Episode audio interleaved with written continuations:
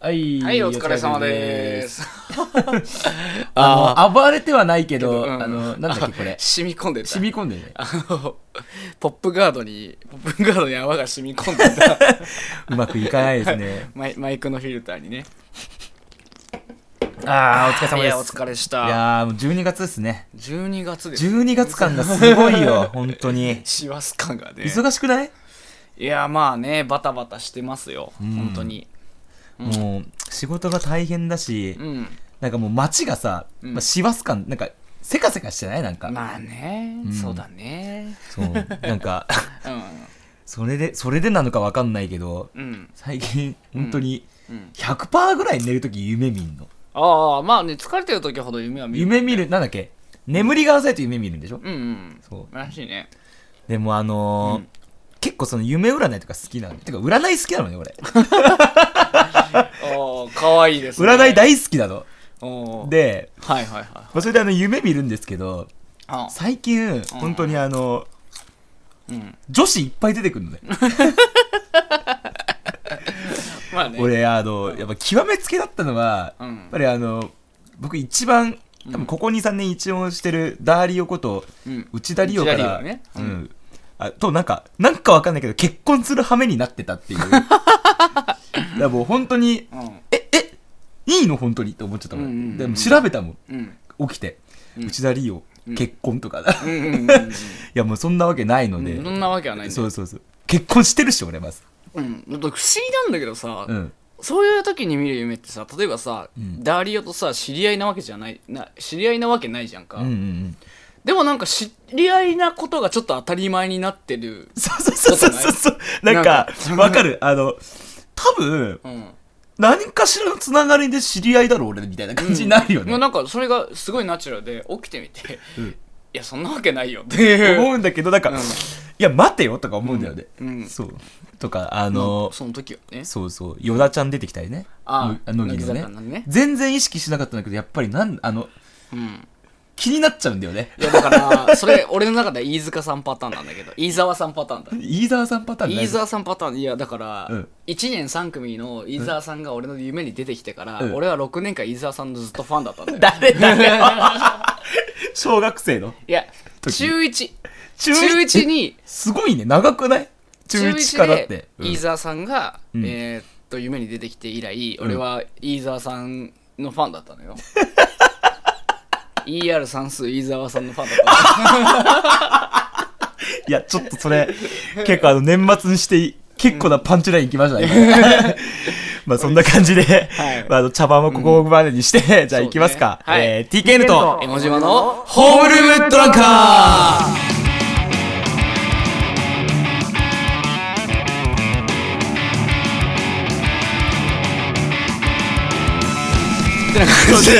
あの、今、あの、ちょっと白取ってたね。いやね、飯沢さん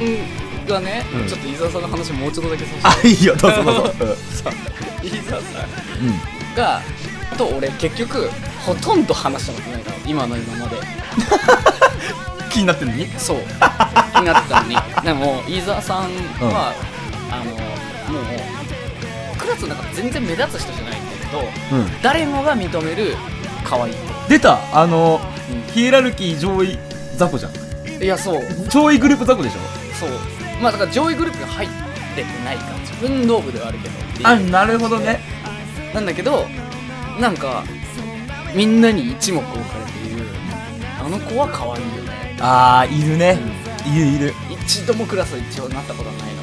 うんであ、い一緒なことないのないよないんだ。ないないないないあらららら。そう、で向こうが俺のことを知ってるかどうかすらも最初はよく分かんなかっうん。まあ、そうだよたねそ。んなだから3年中学さでも隣のクラスで、あの朝礼でさ あのあの懐かしいな。朝礼でさ体育館でしょ3年3組の男子、3年3組の女子女子3年4組の男子3年4組の女子っていう並びになるじゃんあー、なるね。で俺3年4組の男子で、うんひ右側に3年3組の女子うん。はいはいはいがはいたの。で飯沢さんが割と近いところにいたうん。おろ。うん。の飯沢さんが上名に行くっていうもんだから神田、 それ神田山南高校。いや上水をやる雨水の南高校に行くっていうもんだから、うんじゃあ神なんでいいかなと思ってえマジでいやまあまあ他にもいろいろ理由はあったけ どうんなんか神なんでいいかなってちょっと思った一個の要因で どんだけ好きなんでいやファンだからファンだからねそうそうそう持っでてったと、うんだからそっからまた3年間延長戦ですよすえそこでさうん喋ったの喋ってないえ6年間6年間すごいなほぼ喋ってないであの唯一接点があったのが、あの俺の落とした、えー、と英語のテストの答案用紙をクラスまで届けて くれた、でそれね98点だったの高え な高えなお前あの神様ありがとうと思って優秀かよあの唯一得意教科をあのよかったね 神様ありがとうみたいここがねこれがあのない15とかだったらねやいやいやでもそれでななんかそういうのでなんかあってなって恥ずかしいなあははみたいな感じでそんな何年か何年だよ何年だよ何年だよまあねこんな話を、んまだうん28になってもしてるですよそうですよ28年 20えそれだから18とかでしょちょうど10年前でしょ10年前ぐらいの話ですね10年前の話を今した10年前の12月とか何したかな本当に本当にね受験か大学とかだったらあーもう俺してないけどしことない受験勉強なんかとかまずテスト勉強を一度もしたことがないからねえもうそんな感じのそうです高校を経て10年経って東京に来て、2019年終わり ますけど、そうだよねどうでしたか1いや年でも今年やっぱまあやっぱホームルームドランカーを始めましたねまあそうだっていねのがあるよそれが一番結構でかいよねまあなんかまあでも、まあ、フィルターはいろいろまあそ結う構だねがっつり1年過ごしたと思57本投げちゃいました 数えたらうすごいねプラスあの年末1本フォーリクサーから58です 俺はホリウフスは1本だけォーリクス1本あるね58ですっていうホリウス自体はまだ3本ぐらいしかやってないから年代ねうんそうでもなんか今年はなんかすごい、あ本当にあっという間だった気がするな、仕事もそうだしう、んなんかいい意味で忙しかったから、うんうん本当にあっという間に終わってうんだからもうこうやって振り返る暇もないというか、そうだね、んでもいろいろあったもんねそうそうそうそうだから家買ったりしたもんねあそうそうそうそうそう、サトルさんなんか、んどうでしたあてかダイバージェントっていうのちゃんと始めたの今年か今年ですねあそっかうだよそっかそうだよダイバージェントも始そめまれしたが大きいよね俺ね前半の記憶ほとんどないんだよもあれ うほとんどないマジでほとんどない池袋で麻雀やってたけど確かにあのーこうやってだってやり始めたのがうん8月ぐらいかホームルームダンカーがなんかその企画し始めて、うんなんかやるかっつったのが、うん7月8月ぐらいだから、だからちょうど俺の誕生日じゃなかったっけあれそうだっけ違ったあのー LFL で飲んだ日に、そうだよ、うん、そうそう7月10日7月だ7月10日だよそこから1か月2か月ぐらい経って9月ぐらいだっけ始めたの、そうだねだから、確かに、って考えると上半期ではないし、これも下半期だもんねもうね基本的に忘れ てるだから下半期のさ、ん合い具合尋常じゃなかったよいや本当にね、ん本当に好きすぎるだろうおめかけさんだよなね おみおみおめかけおさんめかけさんだからもう、ねそうだからそっからラジオ始めだからなんか、そうそっからなんか、で俺もフォーリ、フィルターも、うん、うんそれがちょうどツアーが一旦落ち着いユーフォリアのツアーが終わってあそうだねアワーブリーニングのレコーディングも終わって一旦落ち着いたぐらいのタイミングが7月だったから、うんうんうんそっからフォーリーフスにも行けるってなってそうだねねスタジオと後半はそうそスタうそうジそオうもいっぱい入ったもんねそうそうそう、んっていうので、まあ、みんなとも会ってたし、でさそうだねで輪をかけてラジオも撮ってっから悟るとも会うし、そうだね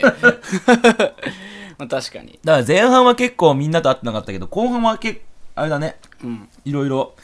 で企画やろうっつってもだって7月8月ぐらいだもんね、そうだねそうそうそうそうですわだから今年もなんかできてよかったなって、なんかいなんやこのままやんないのもなーと思ってたから、うんなんとかねじ込めてよかったっすよ本当にそうですねそうそうそうそうあとはまあ結構今年はやっぱ音楽が豊作だったような気がしててあー確かにねうん、なんか本当に来日アーティストともめちゃくだちゃか多らか来った日アーティストそうだねめちゃくちゃ多かってたか富士ですよ富士ロックでああそうだよフジロックも行った ねそうだずーっと一緒にいたけど そ,、ねの辺ぐらいからじゃない6月そ末うからそうかもしんない 確かにそうそうめっちゃ聞いたもんねいろいろねいやそうだねそうそうそうフジロックもそうだし今年はそうミネラルが来たんですよねそうあ、今そっ年か。そうそえうそうそうい序盤だっけこのねすにさ三に月とか二月とか三月ぐらい三月とかだったんな気がするんだよあ、そうか。そうでそうだわ、そうだわ。いやそうエモも豊作でしたよでなんかちょっといろいろね、うん今年聴いたアルバムの話結構していこうかなっていうふうにちょっと思ってて、はいはいはい。まあでも結構そのあ、大体一緒だそ なの。 エモエモの、うんエモリバイバルというかその本当にエモの、その本家の人たちというか、はいはいはい。あのもう系譜の結構上流にいらっしゃったそうだねうん方たちが復活だからそれこそ本当にアメリカンフットボールのうん。あの新婦があそうだねまた出たりとかね、うん聞きましたねフジロッそクう聞でい たあーって。あ ー帰りの、フィルターのスタジオの帰りの、あの、あれはどこだ足立区のあたりで聞いてたわ、と思いなが ら。そうね聞いてるとこあれだけど。んとかいやそれこそそのミネラルも、うんあの記念版みたいなのでそうだね2曲出したりとうかんしてて、えもうこの辺の、このラジオのやってる2人からしたら、だいぶホクホクした1年だったよね、うんだって「ゲットアップキッズ」の新聞も出てるもんねそうだよね、しかもどうだっけ、トップシェルフだっけポルポリバイナあポリバイナだそういやそれもエモいよねいやそう俺熱かったのがさ、うん LA フルに行って、ちょっとなんか発売したしあのアメフトの新譜が発売してうんうんしばらくしたタイミングで、うん LA フルっていうかライカーフルレコード、うんあの新大田のレコード屋さんに行って、でまああの買い物をしててでつ、あの探してたんだけど、んアメリカ「アメリカンフットボールの新譜ってないんですか?」っていうふうに聞いたら「もう売り切れちゃってます?」って言ったら、来週ね「ゲットアップキッズの新譜と一緒にポリバイナルが届く」って言かわっれてこいい嬉しいと思ってすげえそれやばいねそんねな、ちょ さ時を経てさ、うんアメリカンフットボールとさ、うんゲットアップキッズがさ同じレーベルから出してそれがさ日本にさ、うん日本のちっちゃいレコード屋にさ向かってるっていうかさすごいよね入荷されるってさ一緒に、すげえ胸エ熱いなモってエモレアツだよねなんかしかもアメフトの、なんだっけな進化あのステークサックのシンカーさんが言ってたのかな、うんなんかアメフトのそれこそ LP が、うんなんか税関に引っかかったとかで入ってこないかもしれないみたいな、なんか揉めてた気がするよねけどちゃんと届いてくれてね、うんでその流れでうん富士で見見れたのはやっぱ良かったようね、ん本当にねそうそうそういやよかった結構デスキャブデスキャブって俺は言ってたけど、うん 普通にやっぱりアメフト、うん富士で見るんだっていうのは、感慨深すぎたよね、まあ本当確かにね、うん結構もう先に俺の話をしちゃっていいかな、どうぞどうぞどうぞか富士で見たんだったら、うんあのトム・ヨークああそっか1 1日日目目から言ってたもんねそう1日目目のトム・ヨークのうん新婦アニマとかも出てて、あああれめっちゃかっこよかった言ってたもんね本当一に時期ねめちゃくちゃ言ってなんか、うんなんならだって、んベストアクトなんでしょ、こうん今回いのや富士本の。当に、んまあちょっとトム・ヨークっていうかまあ俺はちょっとレディオヘッドって宗教に入ってる からまあちょっとそうねう。んまあ経典みたいなのがあるんだけどあとはまあそうねあの結構女性アーティストうん。でやっぱり結構グッとハマったのは、うんあのまあ、まずビリー・アイリッシュまが、あそうだねめっちゃくちゃ完全に今年火ついたようね。ん来火ついてたね、んもう去年ぐらいが若干こうじわじわとてたけど、来ててもうちゃんと、なんつうのかな、もうあのーうん当たり前みたいな感じになってるね、なんか名実ともにクソ名盤が一個ボカンと出ボたかカらンといた。 マジでかっこいいよ本当にビリー・アイリッシュはね、俺もだからそれで、サトルから教えても、なんか、ツイート見たのかななんかみんな盛り上がってじわじわ盛り上がっていたよねそうそうそうそう。でで、言った気はするでもビリー・アイリッシュ今めっちゃいいよってあ話そうそう、言われて、うんなんか言われたので、み聞いて、で、やっぱりあの、ん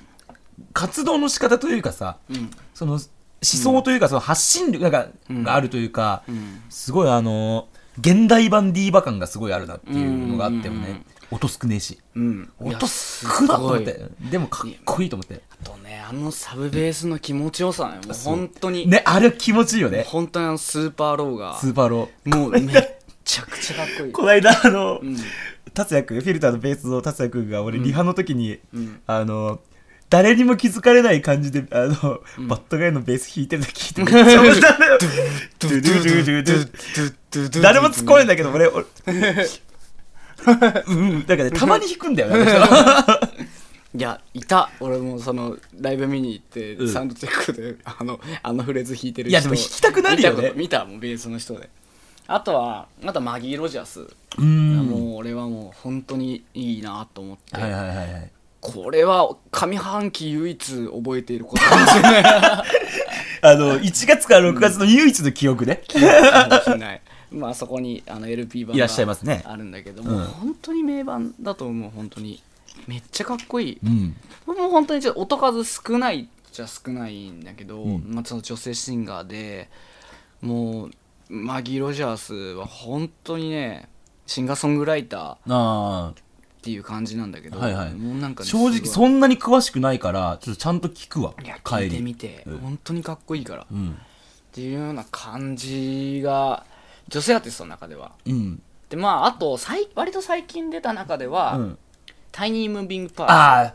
やそう それは俺も言おうと思ってて、そのやっぱり、最高やっぱ最高だなっていういやー本当にかっこよかったあの見たんだっけあなんいやいやいやとかではなくて生は見てない見てないまだあの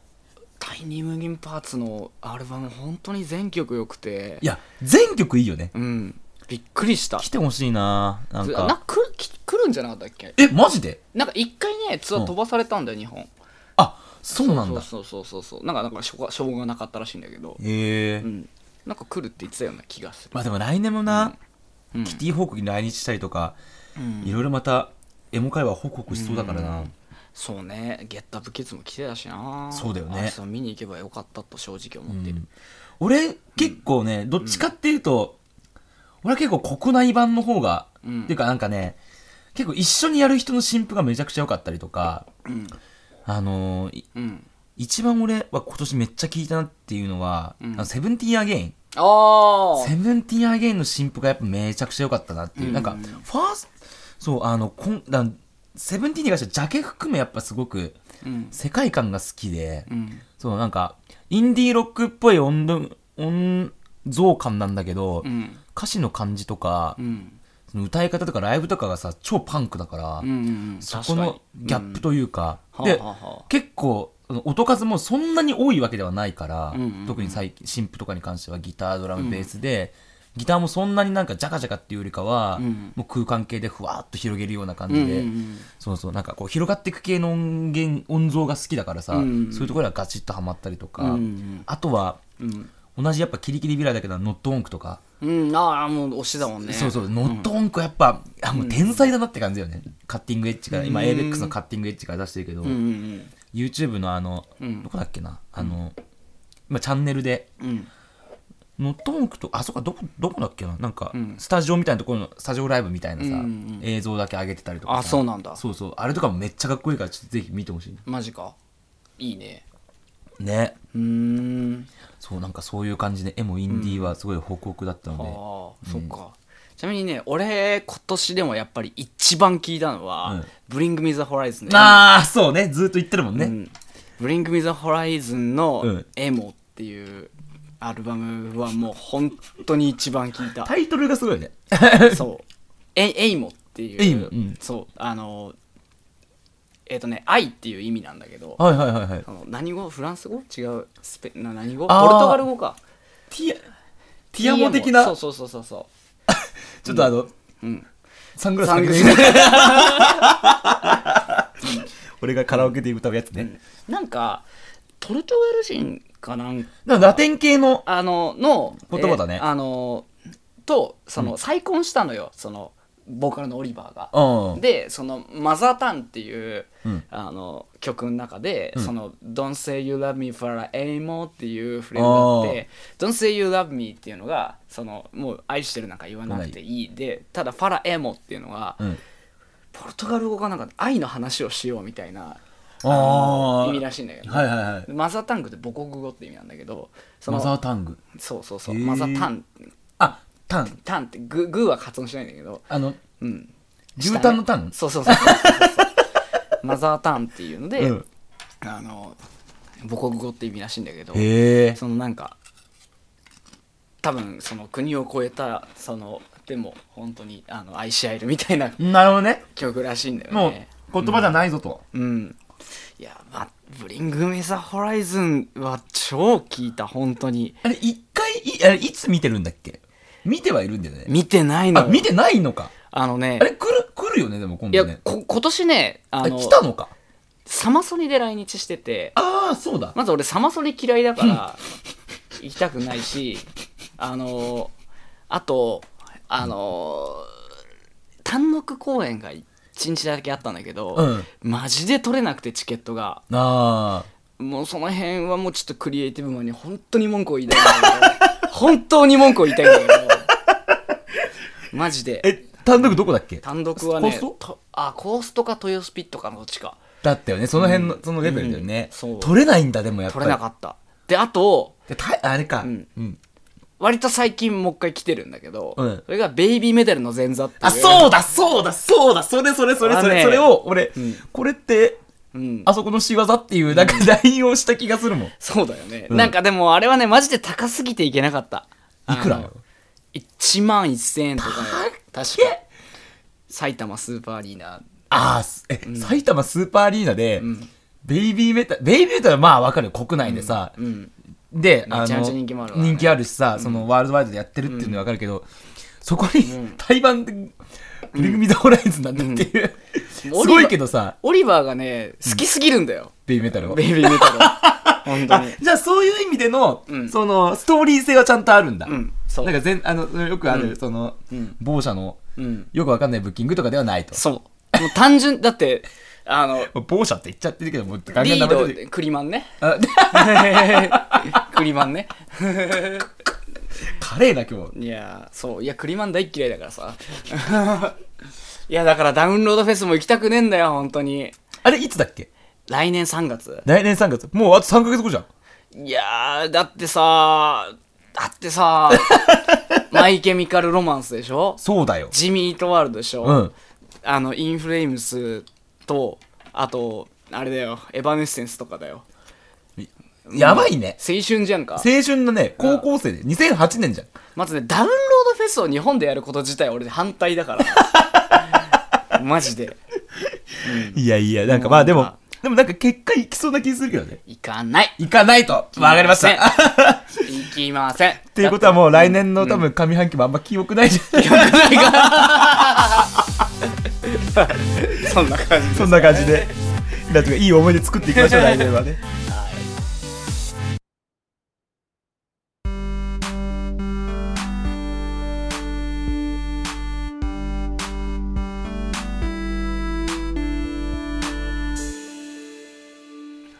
まああのーうん今回私からうんいろいろと話そうと思ってて、あのー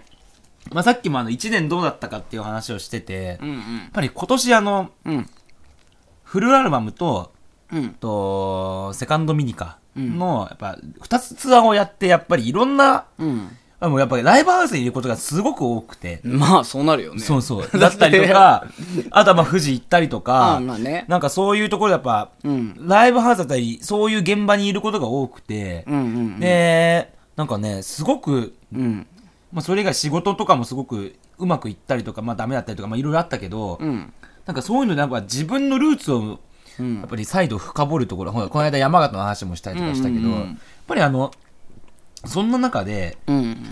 この間か、ちょっとライブがあった時に、すごく話の、めっちゃ話が合う、うんギタリストの若い子といろいろ話してて、うんうんでそれで、あ、自分、俺ってギタリストとして、どういう人が好きなのかなっていうのでを、なんか、再度考える機会があって、なるほどねで、で、俺の中で、うんその、いいギタリストのうん5大要素みたいなものがあって、おそう、それなるがほど、そう、あのーなんかね、ちょっと待ってね、お今、あの、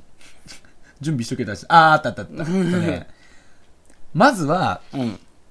まあ、単純にギターがうまいか否か、もう技術技の部分術ねうんあとは、うんあとライブ中のその動き、うんうんあの、立ち振る舞いみたいな感じのとはいはいかはいはいはい、その動きとかもそうだし、あとはもう、あと音、単純に単純な音ね聞こえてくる音。うんうんうんあとはそのギタリストとしてのオーラ。うんうんなんか、すげえな、この人みたいな。うんで、あと最後が、エモさっていうところなんだよねああなるほど で、なこの5大要素があって、うんうんうんで、個人的にやっぱりその、それぞれで、まあ、全部を兼ね備えてる人もいるんだけど、うんうんこの人がやっぱ突飛と飛び抜けてんなみたいなのがやっぱりずっと自分の中であってああなんかそれをちょっと今日はねあーあなるほのどね話してみようかなとうんうんうん多分でこれ多分メンションとかつければまたこの間の瑛太君とか山形のゆかさんみたいにいい感じにリツイートしてくれっかなっていうのを狙ってもいるんだけど、なるほどなるほどなそうそうそうみんな聞いてる聞いてるっていうか聞いてください 大体俺今から言う人年上だからさ先輩だからうんさはであの、うんでまず、えー一つ目技術、いはいはいギターうまこの人みたいなうんうんそれで言うと、うんうんうんえっとね俺はもうほんと高校2年生の時からこれは思ってるんだけど、うん今はちょっと活動止まっちゃってるんだけど、うんザ・ブラウンっていうはいはいはいはいはいあのブラウンねバンドのうん大阪でいた、うん本当に和製マーズ・ボルタアトザ・ドライブインみたいな、うんうんうそんのバンドのうんギターのあたりさんっていう人がいるんだけど、うんうんあの人をやっぱり初めて音源で聞いた時にうんうんえこれ一人でやってんのみたいなほうほうめちゃくちゃうまいのねへえすんげえうまいのうんもうあのーなんていうのかなうんもう体の一部みたいな感じになってるしなるほどでライブ中とかも、うんもうなんかもう、 曲芸みたいな感じなんだよ曲芸ね曲芸なのよもはや、うんうんもうテロテロテロテロするし、うんかと思ったらもうすごい泣きのギターソロ弾き始めるし、うんうんそうでなんかやっぱ一緒にやったこととかもあってさあそうなんだそうそうそうもう横もう、ま、目の前で見てたんだけどさ、うんその時もなんかもう、 よく、よくわかんない、この 人が。初めて、そう、高校生、それこそ10年ぐらい前に、うんうん仙台に来た時があったんだよな。ああで、地元のそうそ近うく自分の近くうんに来てて、仙台でライブやってて、うんで、それでもう目の前で見ててう、んうんで、俺今ね、うんライブする前に、うんいや、その、あの、あたりさんから、いろいろいろいうんろ、すげえなと思ったんだけど、一つだけ、うんそんな人の中でもうん、一個だけ真似できることがあったのよ。うんうんそれ何かっていうと、うん俺その時18区とかだったかなうんだったんだけどそれで、あたりさんがライブする前に、うんチューニングする時にギターの弦をこうやってグイグイグイグイって引っ張ってからチューニングするっていうのあはその人からうん俺は学んで、ああそうそうそうそう、んそっからもうずっと自分のライブでは全部チュギターライブ前にチューニングする時はそうやってチューニングするようになるっていう ねそそこだけそこだけこだけなのよ 喫茶中の基本基礎中の基礎をそこで学ぶっていうねいうそうそうそうああそうなんだでもやっぱりなんだろうな、やっぱで話してもすごい面白い人なのよああそうなんだそうそうそうだし、うんでそのあのあたりさんもうんそんな大きくないから、うんで俺も背ちっちゃいから、うんそのちちっちゃいねライブのうパフォーマンスとかもすごいかっこいいから、うんうんうんそういうのやっぱすごい学んだりとか、あはあ参考にしたり部分っていうのはある人で、へえそう技術っていう部分で言えばこの人なん だよね、なるほどうん、俺技術部門で言ったらさ、うまあ、ぶっ飛んでしまうんですけど、まあうんポール・ギルバートさんまああの、全世界が認めるだけど、うんだよねもうねいやでもなんかポール・ギルバートって、うんあのドリル奏法ばっかりフューチャーされ ちゃう、まあちょっと知らない人結構いると思うけど、うんあの日本製のマキタっていうドリルに マキタのドリルにあのマキタってのがいいよねマキタってのがいいでしょ、マキタの釈迦を、うんあのミスタービッグ作ってるからねえそうなそうらしいよでマキタのドリルにうんピックを3枚ぐらいつけてそれをウィーンって回転させてそれを弦に当てるっていうそれこそ曲芸みたいなことやっててまやあねっぱり技術のある人ってやっぱ曲芸やりがそうそうそうちなのかねいやでもね基本すごいなんかいいメロディーを弾いたりとか、うんまあ、それこそあの曲で言うと「グリーンティンで60マインド」っていう曲があるんだけど、うんそのタッピングで「トゥリリリトゥリリリトゥリリリトゥリリリ」っていうなんかもうね、うんすっごい綺麗なアルペジオを単純にまず、あの曲やりがやってるけど、普通にめちゃくちゃうまいもんねそうそうそうそうそうそう曲芸みたいなことをやるんだけどでもあのすごくね曲がいいの、まあ曲がいいんだよねなんかそ曲がいいこそこをなんかやっぱり両立してるのがすごいよね、うんそのこ辺がの俺のちょっと俺のポールギリ俺 あ俺のあれでしょ俺の技術部門1位そうそうそうそうなんかそんななるほど、で動きで言うと、うんうんうん俺は結構やっぱいろいろいるんだけど、うんやっぱりあのオマ、あそうそうあアットザドライブアトザドライブイン、うんマーズボルタのオマール・ロドリゲス・ロペス、うんうんうんやっぱね、あのー多分結構いろんな人のルーツになってると思うんだけど、うんうんうんあのーやっうんぱりもうぶっ飛んでる。うんうんもうそこがやっぱ、に一番というか、うもんうなんか踊ってるもんね、もはやね、ライブ中にあねー。そうそう。なんかでも、あの、とかね、なんかね、 うんもう今何してんのみたいなさ、うんこういるかそれみたいな僕ちょっとしたいですよなんかこう、てか、弾いてないのよ、もはや。 弾かないで、うんなんかもう、なんか困ってる時あるんだよ ね。なんか、いや、困、なんか動きなんだろうけど、うんこっちから見たら困ってるように見える動きがあって、うんうんうんバーンなんかもう引き、なんかその投げっぱなしにして、なんかもう、うんもうね、あ、あご、なんかね、顎の下にこうやってる時、んあーどうしようどうしようみたいな感じでクネクネしてる時があるのね。でもやっぱそれで、うんそれでやっぱり、でもそれがかっこいいからさ、へえあとやっぱカニカニカニ、俺あのカニって呼んでるんだけど、うんあの、足を、 足を足を開いて閉じて、開いて閉じてってや る。たまにやってるやんそうたまにやるじゃん へ。あれがね、私は無表情とかでやったりするんだよ。えそうなんですあと、レフティーなんだよね。あそうなんだそうそう、オマってレフティーで、そっかそっかそうそう。で、あの、うん俺、いいつだっけな、2年ぐらい前か。うんうん2年ぐらい前に、うんあの、アツアドメインのうん来日公演行ったのそよ。うだよね言ったよね行ってて、うんうんうんで、で、その時に、うん俺、上手側にいた下手だったんだけど、うん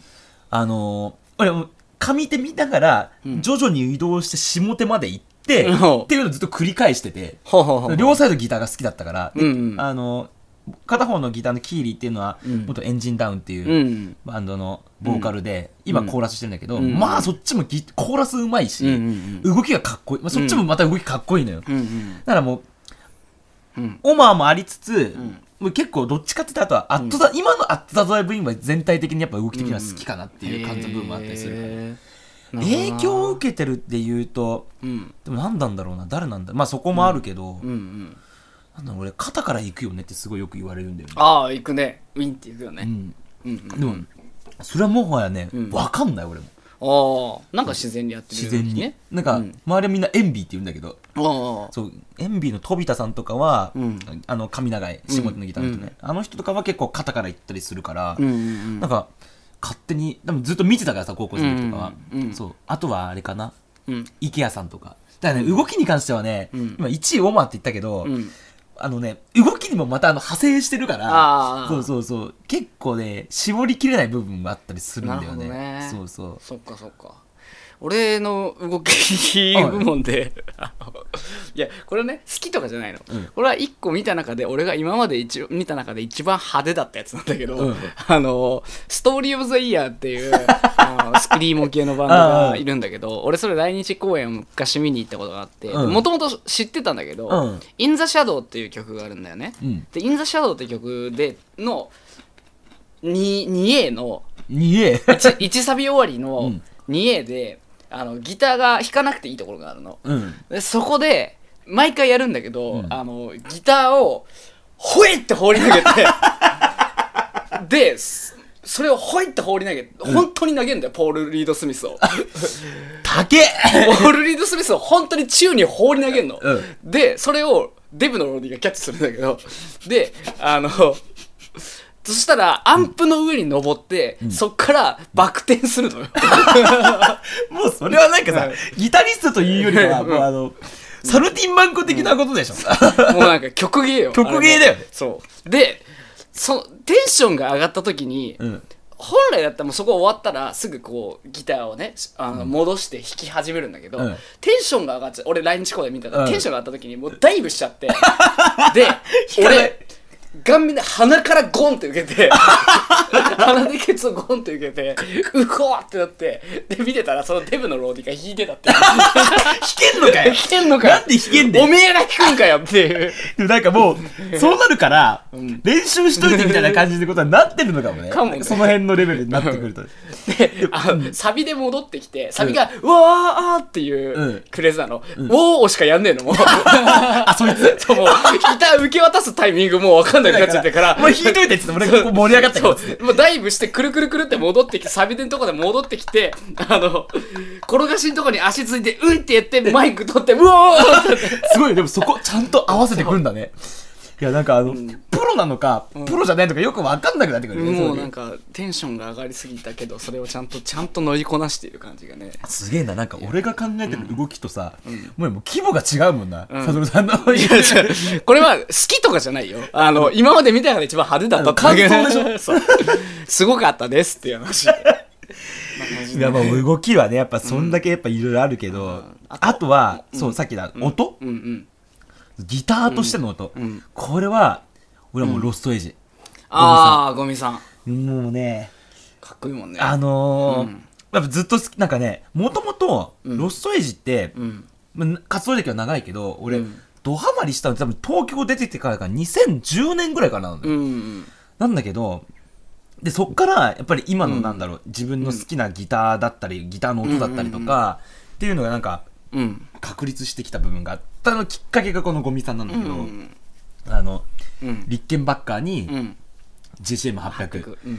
でやっぱそこってその組み合わせって、うんあのフガシなのよあそうあそうそうそそううギーはフガシのギーは800に、うんうんまあ多分たまにはパークとか使ったけど、かうんそのそのセットでうんやっぱやってたから、うんもう完全にオルタナティブな音がするんだよね、うんうんうんでやっぱそのフォロワーというかさ、うん自分ではやっぱ大好きだってゴミさんも言ってるし、うんうんでそれでうん YouTube とかにうんあのねいかさぶたっていう曲のあのブルーとか入ってあそうそうそうそうそうそう、やつだよねあのアルバムの「あのかさぶた」っていう曲の解説動画がうあっん見て、た見た200回ぐらい見てんだよね 俺あのとか、ブルーっていう PV の、うんあのーうんがあるんだけど、んそこで一瞬あ、うんブルーとあとあれだ「サレンダー」って曲の,、うんあの PV の時とかに、うん一瞬うん機材が打つ時に俺パッて止めたりとかして どうなってんだって見たりとか、やるよねで今はもうゴミさん自分のアカウントでエフェクター全部上げてんだよへえそうそうちゃんとビッグバックあるし、うんそうで今ちょっとフィルターとかだったらちょっとお狙ってる音が違うからあれなんだけど、でもやっぱ音としてやっぱ一番好きなのはそれで、へえで去年あの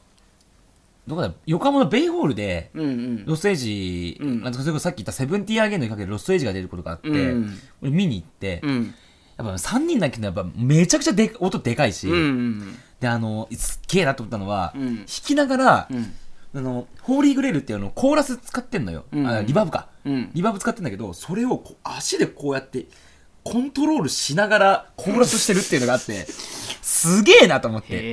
えそうだしあの音の拾い方超好きだし、うんうんうんかやっっこいいよぱね音としてやっぱ一番好きっていうのはうやーっんぱゴミさんかな他にもやっぱり他のジャンルっていう意味で、うんこの人の音いいなっていうのはいろいろあったりはするけど、うんうんその中でも個人的にやっぱ好きっていうやっぱ、ああそうそう弾き方とかもやっぱかっこいいし、まあでも俺一番ね、うん生まれてこの方一番このギターの音かっけえと思うのは、うんカート・コバーンというか、うんニルバーナのブリードああもうねあの汚ねえ音汚いやっぱグラグ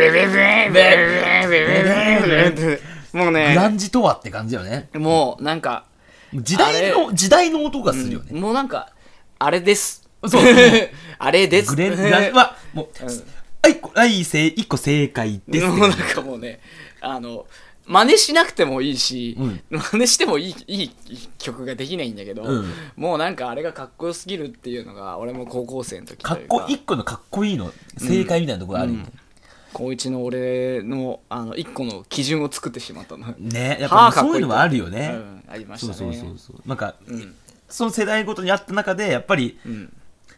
高2高1高2とかはやっぱいろいろ聞いてたから、うんうんこれもいいあれもいいってなった中でうんあこれだわってなったのがやっぱロストイジだったんだよね俺の中では、へーやっぱそれが今でも続いてるしうんうんそうそうそうそっかでやっぱ、うんあとは、んそうえっとオーラかうんオーラうんこれは俺もう完全に、うんもうこの人っていうのがあの、うんノースエンドっていうはいはいはいはいバンドのはいえっと江口さんはいはいはいはいあの人まあもう結構ねあの人めっちゃ背高いの180ぐらいあるんだけどそうかでうん80ぐらいあって、うんあのーなそのノースエンド当時やった時はうんアンプ2台いやキャビ2台で、うんあの古いマーシャル使って、うんでオベーションっていうオベーションのバイパーっていうああはいはいはいはあのーなんて言ったらいいのかなあれはちょっと今もう普通にはう、いうんティン君が使ってるあそうそうそうそうそうそう、うんあのーが使ってたりとか、セットの昔、ティン君がねあのー、当の美濃さんとかがさ、うんうんあのフラ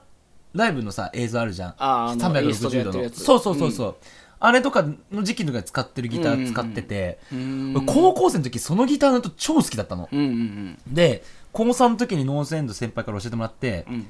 でその時俺ポストロック大好き人間だったから、うんなんだこのかっこいいバンドはと。うんうんで、映像を見たら、うんなんかね、10年、十何年ぐらい前の、うんパンプキンのライブ映像が上がってんだけど、かぼちゃかぼちゃ屋の、そうそうそあのう、横須賀のね横須賀の。うんうん俺もうあれとか本当に高校3年生の時、学校終わって帰ってきたうらん、一回見るっていう、まず一回見てから、うん行動するっていう日々を過ごしたぐらいやっぱすごい好きなるでほ、で、もう本当に好きすぎて、うんで、あのー当時、ミクシーで、うん江口さんらしき人が見つけたのね。おーで、 俺好きすぎて、うんあのー俗に言う DM 送ったからね。へえ突然のご連絡すいませんみたいな の鮮度ですごいいつも聞いてて、うん一個お伺いしたいんですけど、うんうんエフェクターとか何使ってるんですか っていうのを送って、うんそうそう。で、ちゃんと連絡くれたんで、返してくれたんだよ、ね。おーで、その半年後ぐらいに、うんあの、ちょっとこの間話したさ、あの、ゆうかさんきっかけであー対バンすることになって、はいはいはいはい実はあれ、あの時の、あの時の人ややつですって 言って、 DM えーみたいなや。つまず誰か名乗ろうぜって言われて、 俺。なんかいきなりその時高校生超失礼な聞き方しちゃってたから。絡み方間違えたよなで、うん上京してきたらもライブ行ったりとかして、まあうん仲良くしててもらって、だから仕事でちょっと絡んだりしたこともあったりとかしたから、なるほどな今はね、ほら、ブリストさんでギター弾いてるから、うんキャンパスで一緒にやったりとかさ、うんなんかまあそういう感じで繋がったりはしてるんだけど、うんうやっんぱりあの人のその、脳性の時のオーラは本当にもう、うんたもうもはや本当に弾かなくていいと思ったもん、うん立ってるだけでかっこいいんだもんだって、へえジャーンって鳴らしてあとディレイなんか適当に踏んで、うん立ってるだけでいいと思った、 かっこよすぎてへえ映像があいっぱい上がってるんで、ぜひちょっと見てもらいたいな、うん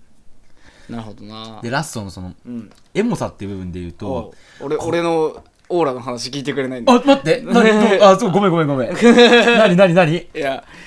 くださいオーよラの、うんなまあてか俺はもう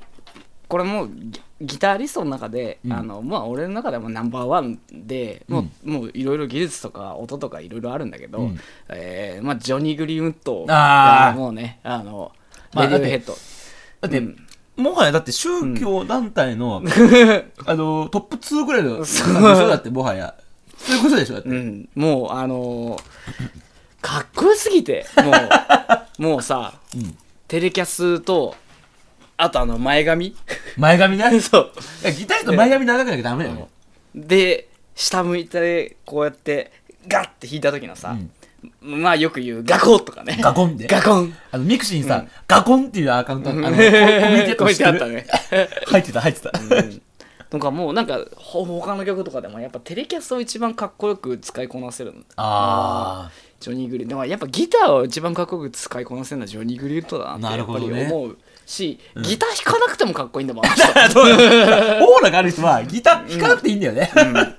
だってあれあの人打楽器叩いてもなんかキーボード弾いてもかっこいいんだもん まあ確かにそうかもしんないね、今そういう意味では本当にジョニー・グリーンとか最高ですよなるほどねかっこいい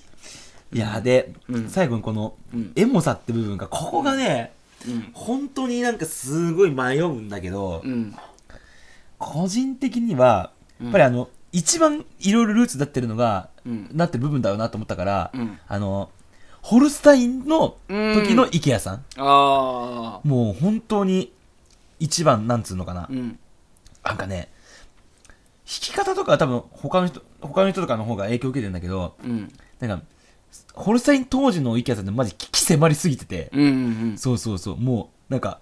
やばい、この人みたいな。へえそう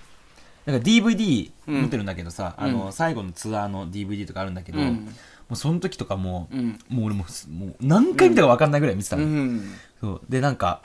なんであの人こんなに引きつけるんだろうなと思った時に、うんなんかその人間味みたいなのがすごくうんうん感じられる部分が多くて、うんうんうんそうそう弾き方とかにね、はいはいはいそうそうでなんか絵も好きだったりこういうのが音楽が好きになったやっぱ続けるきっかけみたいな人だから、うん個人的なその感情的な意味でもエモさっていうのは一番この人があるかなっていうあーなるほどそうそうで今、うん仕事の相談とかでうんもらったりとかで俺がへー連絡したりとかもうよくよくわかんないよねそうで俺、うんあたた今あたたやってるけど、そうだねあたたの初ライブ俺の誕生日だったんだよあそうなんだ2010年の、うんそうそうなんかでその時にうん俺、あホルテンの解散ライブ行けなかったから、うん生で見たことなくてさ、うんは初めて見たのが、うんこの誕生日の日だったのよあはあはあそうそうでその時にそうそれこそブラウンも出てたしさ、うんそうそうなんかそういう日に出会えたっていう勝手なエモさみたいなのもあるしへえ今の仕、事をやってるっていうきっかけもうん、前前のし職場でその IKEA さんの会社にマット交換しに行ってたっていうのがあったりしたから の仕事でねそうそうそうそう、うんうんっていうのもあるしなるほもどうねもうなんかもはやもう総合的なエモさだよね、なるほどなそっかまあ、そういう感じでああ今いろいろあエモさんの部分では、俺はね、うんちょっとでもベクトルが違うのかもしれないけど、うん、あのね一個挙げたいのがね、うんジョン・メイヤーなんですよおおジョン・メイヤーのギターって実はすげえエモくて、まあえいいよねなんかただうまいただただうまいじゃん、うんあのねで俺あの LA でロサンゼルスでやった「Where the Light Is」っていう、うんそのライブの DVD をすげえ見てたんだけど、うんあのもうことあることに見てんだけど「うんあのスローダンシング・イン・ザ・バーニング・ルーム」っていう曲があって、うんまあもう「スローダンシング・イン・ザ・バーニング・ルーム」ってまずあのタイトルの時点でくっそエモいんだけど。うんあのスローダンシング・イン・バーニング・ルームってそのもう燃えている部屋の中でであのスローのダンスを踊ってるっていうので、うんこれがもうどうしようもなくなったカップルがうんゆっくり踊ってるみたいな感じのあもーうだからもう人生50年的なこといやわいやもう別れの曲なああなるほどねだからごめんなんかごめんね変な横 やりでのなんかうんなんかななんかこう泣けばいいじゃんなんでなそうしないんだよみたいな感じで、うんもう最終的に強がりで「なんでだよなんでだよ」トゥートゥートゥあートゥートゥートゥートゥートゥー曲込みで的なことね そうそはういはいはいがね死ぬほどかっこよくてなんか、ギターっててかエモって、うんハードコア的な、うんああいうところだけじゃなくて、うんなんかこういうブルースみたいなものもある意味いエやモなんだなってブルースのギターはエモいよだってもう、うん本当になんか泣きのギターとかなんか泣きってもはやエモだしね、うんうんまあね感情的っていう意味ではでもやっぱいろいろ要素あるあるよねなんかねそうなんか俺も他にもいろいろちょっとね、要素考えてる、そのうんまあでもそうだね、うんまあでもこの辺がやっぱメインかなあーでもなんかその 中でもやっぱり高野はこの5段階で言うとなんかどこが強みだと思う、まあ技術動きそう音オうんーラ、まあねいろいろ影響受けながらあーまあいいろろいいろやろってる受けた受けた結果、じゃん、うん、まあそのいろんな影響を受けた結果、俺がどうなったかって言ったらもうあの顔だよね、顔もう顔で引く顔で引く顔で引くっていう顔で引くっていうそうそうもうあのこんだけなんかかっこいい話しといて、うんね結果俺は顔に顔で引くね移すっていうなるほどねもうもっとあのギターもっと練習しますなのでそう顔以外で認められるように頑張りますんではい っ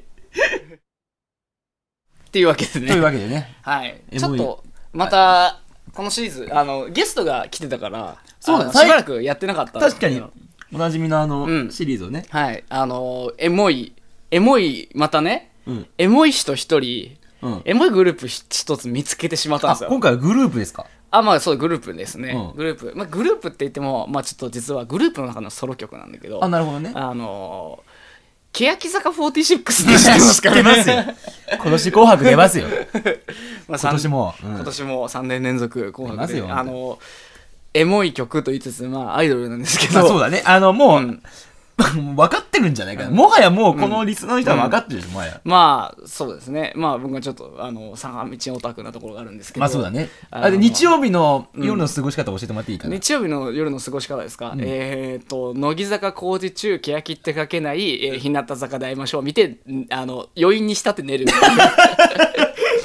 坂登り狂って寝る んでし そょうそうそうそうっていうのがあるんですけどまあ、その、まあ、要は乃木、えー、と欅坂46の、うんえー、と今回平手友梨奈っていう、まあうんあのまあ、絶対的センターそうだね。あの本当にずっとセンターをやってる、うんえーまだ18歳まだ18なのそうわけーデビュー当時14歳、 14歳 うん、中や中学2年つ生すごいよな、本当に。があの辺のやっぱアイドルの子たちって。うんうんセンターをやってて、うんでまあそのソロ曲なんですけど「うあのまあ、角を曲がる」っていううんソロ曲があって、まあ、この曲がまあエモいのまあそうだよまあエね。モいなんかあの、うんやっぱ布教をすごいされるの で、あの、あの、熱量うもんあ高く、やっぱ説明されるん、説明というかうんうんされるんですよ、やっぱうんり。ね坂道に関してはね。ね、でなんかあの角を曲がるっていう曲はちょっと特殊で、 これがまたあね、特殊なんだすごい面白いなと思ってるんだけど、あの、角を曲がるって、実は去年の、えっ、と、 2018年2018年に、実は、あの、えー平手友梨奈がうん主演映画あが、あはいはいはあいの響きっていう、うんあの主演映画をやったんだけど、はいはいその主題歌なの実はあそうなんだあそうそうだそうったんそうだそうそうへーで、えー実はそこからうん角を曲がるはその映画の主題歌として、うんあのその後別にリリースされてなかったのねえあそうなのそうそうそうそうあじゃあ、もうそのテーマソングとして使われてるけど、うんまあそれ用のっていうので特に、うん、その後はリリースされてないけどめっちゃいい曲っていうのはファンの間ではあったんだけどへリーリースされてない、うんでそれが、うんえーっとね今年の9月うんの、えーっとライブ東京ドームでうんツアーファイナルをやったのよ、あでツアーファイナルで実はね欅って、うん今年まだ 1, 枚しかシングル出してないのえそうそうなのそう「黒い筋」っていう、うんえーシングルを出したきりでアルバムは出してないえじゃあ音源としてそれしか出してないのそう音源として1枚しか出してないあえこのご時世そそうそうそうそうれしか出してない1年間でそうだからねやばいねパンチもうね、ん飢えてんのよもうみんな 本 当に需要需要と供給が全然合ってないそうとそうそうそうそうそうそううんでいあの CM 曲とかでいろいろうんなんか新曲がちょっとだけ流れたりとかして何曲か2曲ぐらい新曲は実はもう未発表だけどあの出流てるんだれてはいるんだようんなんだけどなんか俺は行かないんだけど、うんえっ、と握手会って実は常にやってるわけじゃなくてシングルが出るたびにやってるのよ、まあそうだよねそうシングルが出ないと握手会もないわけアルバムだとやんないのアルバムもアルバムもあるんじゃないかなまあまうんあその時によってかうんうんなんだけどもうとにかく音源 CD が発売されないと、うんあの握手会ってないんだよあそうなんだだからまあもう飢えてんのであともう曲にも飢えてるまあまあてかあのもう接点がないもんねもうよそう、ねうんでだからライブをにみんな行くんだけど、うんで東京ドームでうんえっ、とまあもう結構怒涛のセットリストでや ってでで、最後アンコールで、うんもう不協和音をガンってやっちゃって、あこの後何来んのってなってうんで新曲やんのかなとかまあそういうのサプライズをサプライズで千秋楽だけダブルアンコールやるみたいな結構定番になっててまあまあまあまあねうんそうで何やるかと思ったら、平手友梨奈が東京ドームのど真ん中に一人で立って、うん角を曲がるをやるっていうサプライズをいや、す、いや、なんか、すごいプロデュースというか、すごいね。いや、それはもう、うこれだってあのおーじゃんそう、オールナイトで、うんあの佐久間さんすらこのことをマジで結構な時間つけた話この、その凄さを。そうそうそうそうまあでも、そうそうでもう最後の表情とか見た時に、んなんだろうもう危なもう卒業発表すんじゃねえかってもうみんな思ったぐらいあ、もう、あの、聞き迫りすぎてるってことそう顔がすごかったのそうでライブの時の俺の顔とどっちがやばい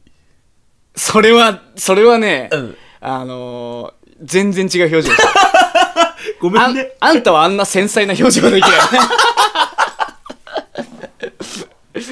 い まあねできないよでも本当に、うん。泣いてんのか笑ってんのかよくわかんないようなうん表情をして、うん。な何これってなったんだけど、うん。ごあのまあ後日ですよはい。あのー急遽 YouTube にドンって公開されて、うんで配信限定でシングルが1曲だけ出るっていう角を曲がるそれ、これ今年初めての、あだから今年はその1枚しか出てなかったからそそれからはいはいはい。で配しか信もも、、うん、ししかも次のシングル延期になったのよこの間そう あの納得いくのができないからって延期になってて幕末自身みた いなね。あの、これ、あの、シャープ2を聞いてください。あの、幕末自身もそういう感じで動画すぐ延期するからん。まあ、これどうでもいいや。 え、延期になったんそだうそうそうそうでも理由がすこごいね今冬発売っつって言ってたんだけど、うんあの今冬で選抜発表とかを8月にしてんのに延期されて今年は出ないっていうすごいね。でだからうんその握手券もつけずに曲だけ 1,、うん一一曲し配信するっていうのが結構すごいことだったりするまあ、このご時世で、しかもその坂道とか、まあ、そのグループの中のやり方としては、だいぶ、うん、あ曲芸をやってるというか、うんうんそうそれだけ曲が良くてうんでかつもう本当にドラマがあるまあそうだねうん曲の出し方うんっていうこと自体にだいぶもうなんかあのえもみがちょっとあるんだけどえもみがあるねでなんかこの曲って実は、欅坂の中でも特殊で、うんそのなんだろうもう本当にこれはその俺がそのエモい曲の一個の基準としてリンキンの話をした時から言ってんだけど、うんうん一貫して内省的な痛みを歌ってるっていああそうだねあ確かにそうだねそそううそうそうだそうだ高野にはすでに布教して2回ぐらい聞かせてるんだけどまあそうだねう えっと内省的な痛みを歌っててでどっちかっていうと欅坂って反逆みたいなそうだねテーマでやってて、でなんかカウンターカルチャー的なじ感じをちょっと感じるよねそうなんかみんなが何を言ってようと、僕はこうやって生きるんだみたいなのうがん、例えば「不協和音の僕は嫌だ」って言葉だったり「うんうんガラスを割れ」っていううんタイトルとかにも表れてるんだけど、うんもうあの誰他人に何を言われると私はこうやって生きるんだっていうような、うんそういう意味であの反逆みたいな、うんあのことで。かっこいいやっぱそういう感じの雰囲気っていうのがあるよねそうそうそうそうとかダークな世界観だったりみたいなのを出してるんだけど、内省的な痛みっていうのはほとんどなかった今まででああそうなんだ他の曲をそこまで俺は詳しくないからあれだけどやっぱそうなんだそうそううそうんそうなんですよでもう一曲もう曲が始まって最初そのなんかみんながおかしいんじゃないのか自分は普通だと思ってたでも何が普通なのかその根拠なんかあるわけなくてっていうふううにん言っててなんかここから読み取れるのはまあ俺の解釈なんだけど、うんなんかもうほんのに最初は本当に無邪気に生きているまあ多分子供の頃とうかね、んあの無邪気に生きてるんだけどそれで他人とのき違いにこう気づいたりとかどんどんどんどん何が普通なんだっけ、なんかその根拠ないよねっつって、うんなってでその後もう誰もいないと思った世のな、えー真夜中こんな路地ですれ違う人がなぜいるのと、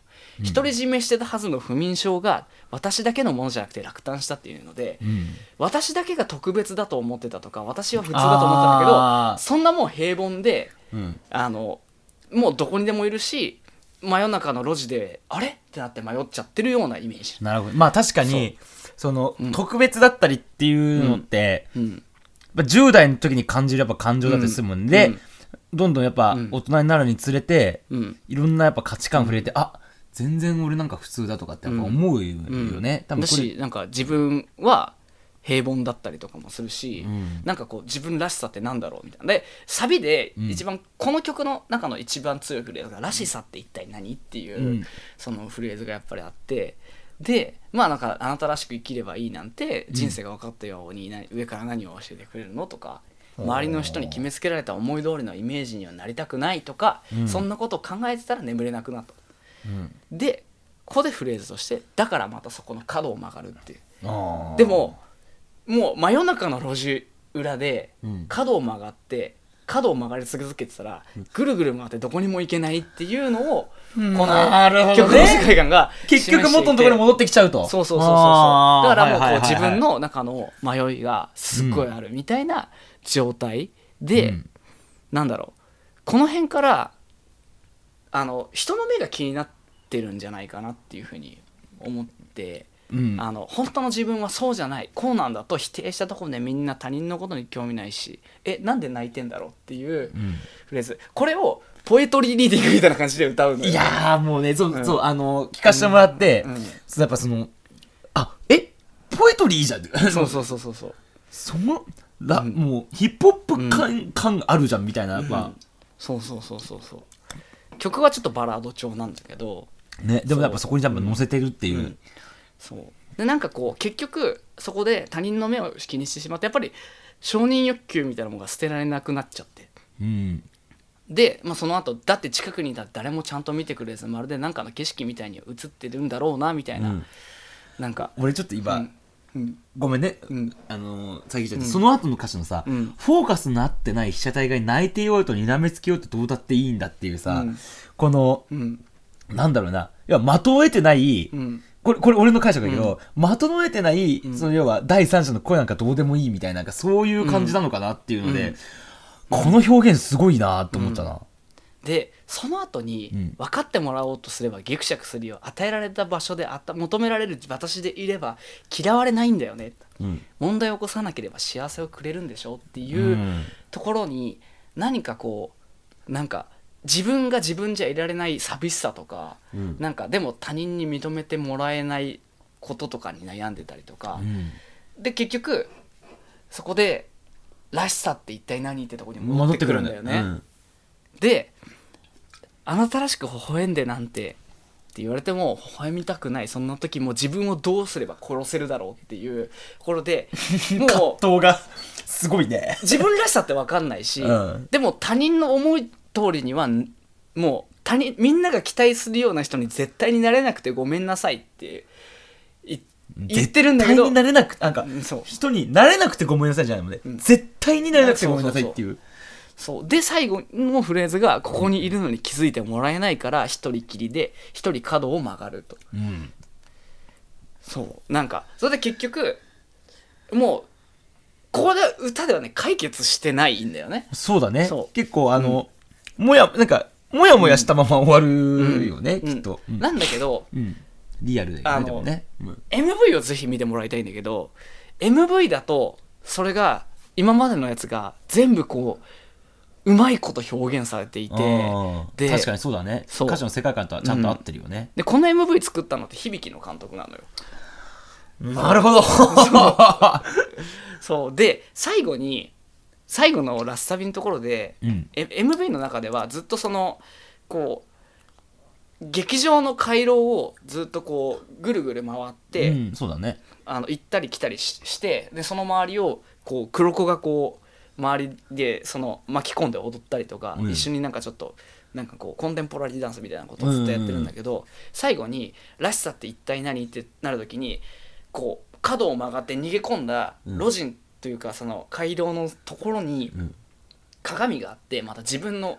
姿がまたパッとうんそれを叩き割るのねで「らしさって一体何?」って言ってそこからまたちょっと広間に出るんだけど、うん広間に出たところで叩き割ったはずの自分とまた同じまた自分がそこに目の前にいてでそっちはもう笑ってるのよでそうだねうん笑って踊ってるだから、俺の解釈でだと、このこのそのもう一人の自分は本当に自分らしい自分なのわあらーしさ笑ってるからそねう笑ってなんか楽しくやってるからとそう、んあなたらしくい微笑んでなんてっていうふうに言われても私は微笑めないから、どうやれば自分を殺せるだろうって言ってるのが主観の自分ね、うんうんそれに対して本当に自分らしい自分っていうのはうん笑ってるんだけど、うん笑って踊ってるんだけど、うんそれを見ながらもう苦しんで苦しんでもがいてるっていうのの対比がコントラストとして描かれていて それなるっほて、どねあのでもそれでも自分らしい自分っていうのは、こうそのその苦しんでる自分を微笑んで見てるみたいなその、結局もうなんていうのかな自分ががんじがらめになって悩んでるだけなんだけど、本当に自分らしい自分っていうのはただただ優しく微笑んでるだけなんじゃないかなっていうああまあそうだなねんかそんなそんな感じだよそう何がもうね、うん角を曲がる角を曲がるが名曲ですまあそれがもう本当エモねエモい曲とそうまあでも確エかモいにですすごくねいやーとてもエモいとてもエモい確かにねなんかうん今までのうんあのうんーエモい人たちって、やっぱり、うん結構概念的なエモさが多かったけど、うんもうなんか、平手ゆりになって、あの、俺はし、俺が本当なんか、客観的に知ってる感じだと、んなんかその、あんまうりん、アイドルアイドルらしくないじゃん。うんで、そういう子が、うんこうやってあのーソロ曲でさ、うんなんか、こんな踏み込んだ歌詞を歌うっていうのがまたなんかすごいよね。うん変わってきてるよね。いやーこれをさ、うん。あのあのなんだろうあのデブの眼鏡が勘が生えてると思うとさすげえ面白いよねあ、そうか。歌詞書いて、俺、俺もう平手ゆりなが歌詞書いてるのかと思ったけど、そうじゃないんだよな。あのね結局これを書いてるのはデブの眼鏡ですあれでしょ、あのー、 やべ、ねめ、あのー、タイムマシーン3号の人でし タょ。イムマシンさんがねでと、ではないよね。ではないですいや結局ねデブのメガネがいい曲書いてるって話 でしたあいつエモいなエモいな。あいつが一番エモいかもしんない。そうかもねエンディングですエンディングです。 お疲れ様でしおた。疲れ様でした今年1年間もお疲れ様でしおた。疲れ様でしたいやー、さっきもあの、冒頭にも話したけど、うん今年は下半期のうん我々のうん、絡み、本当に多かったうね。ん、もうなんかキモいぐらいあってたねキモいぐらいだった。うんだって、先週もだって結局あの、うん先週の土曜日12月14日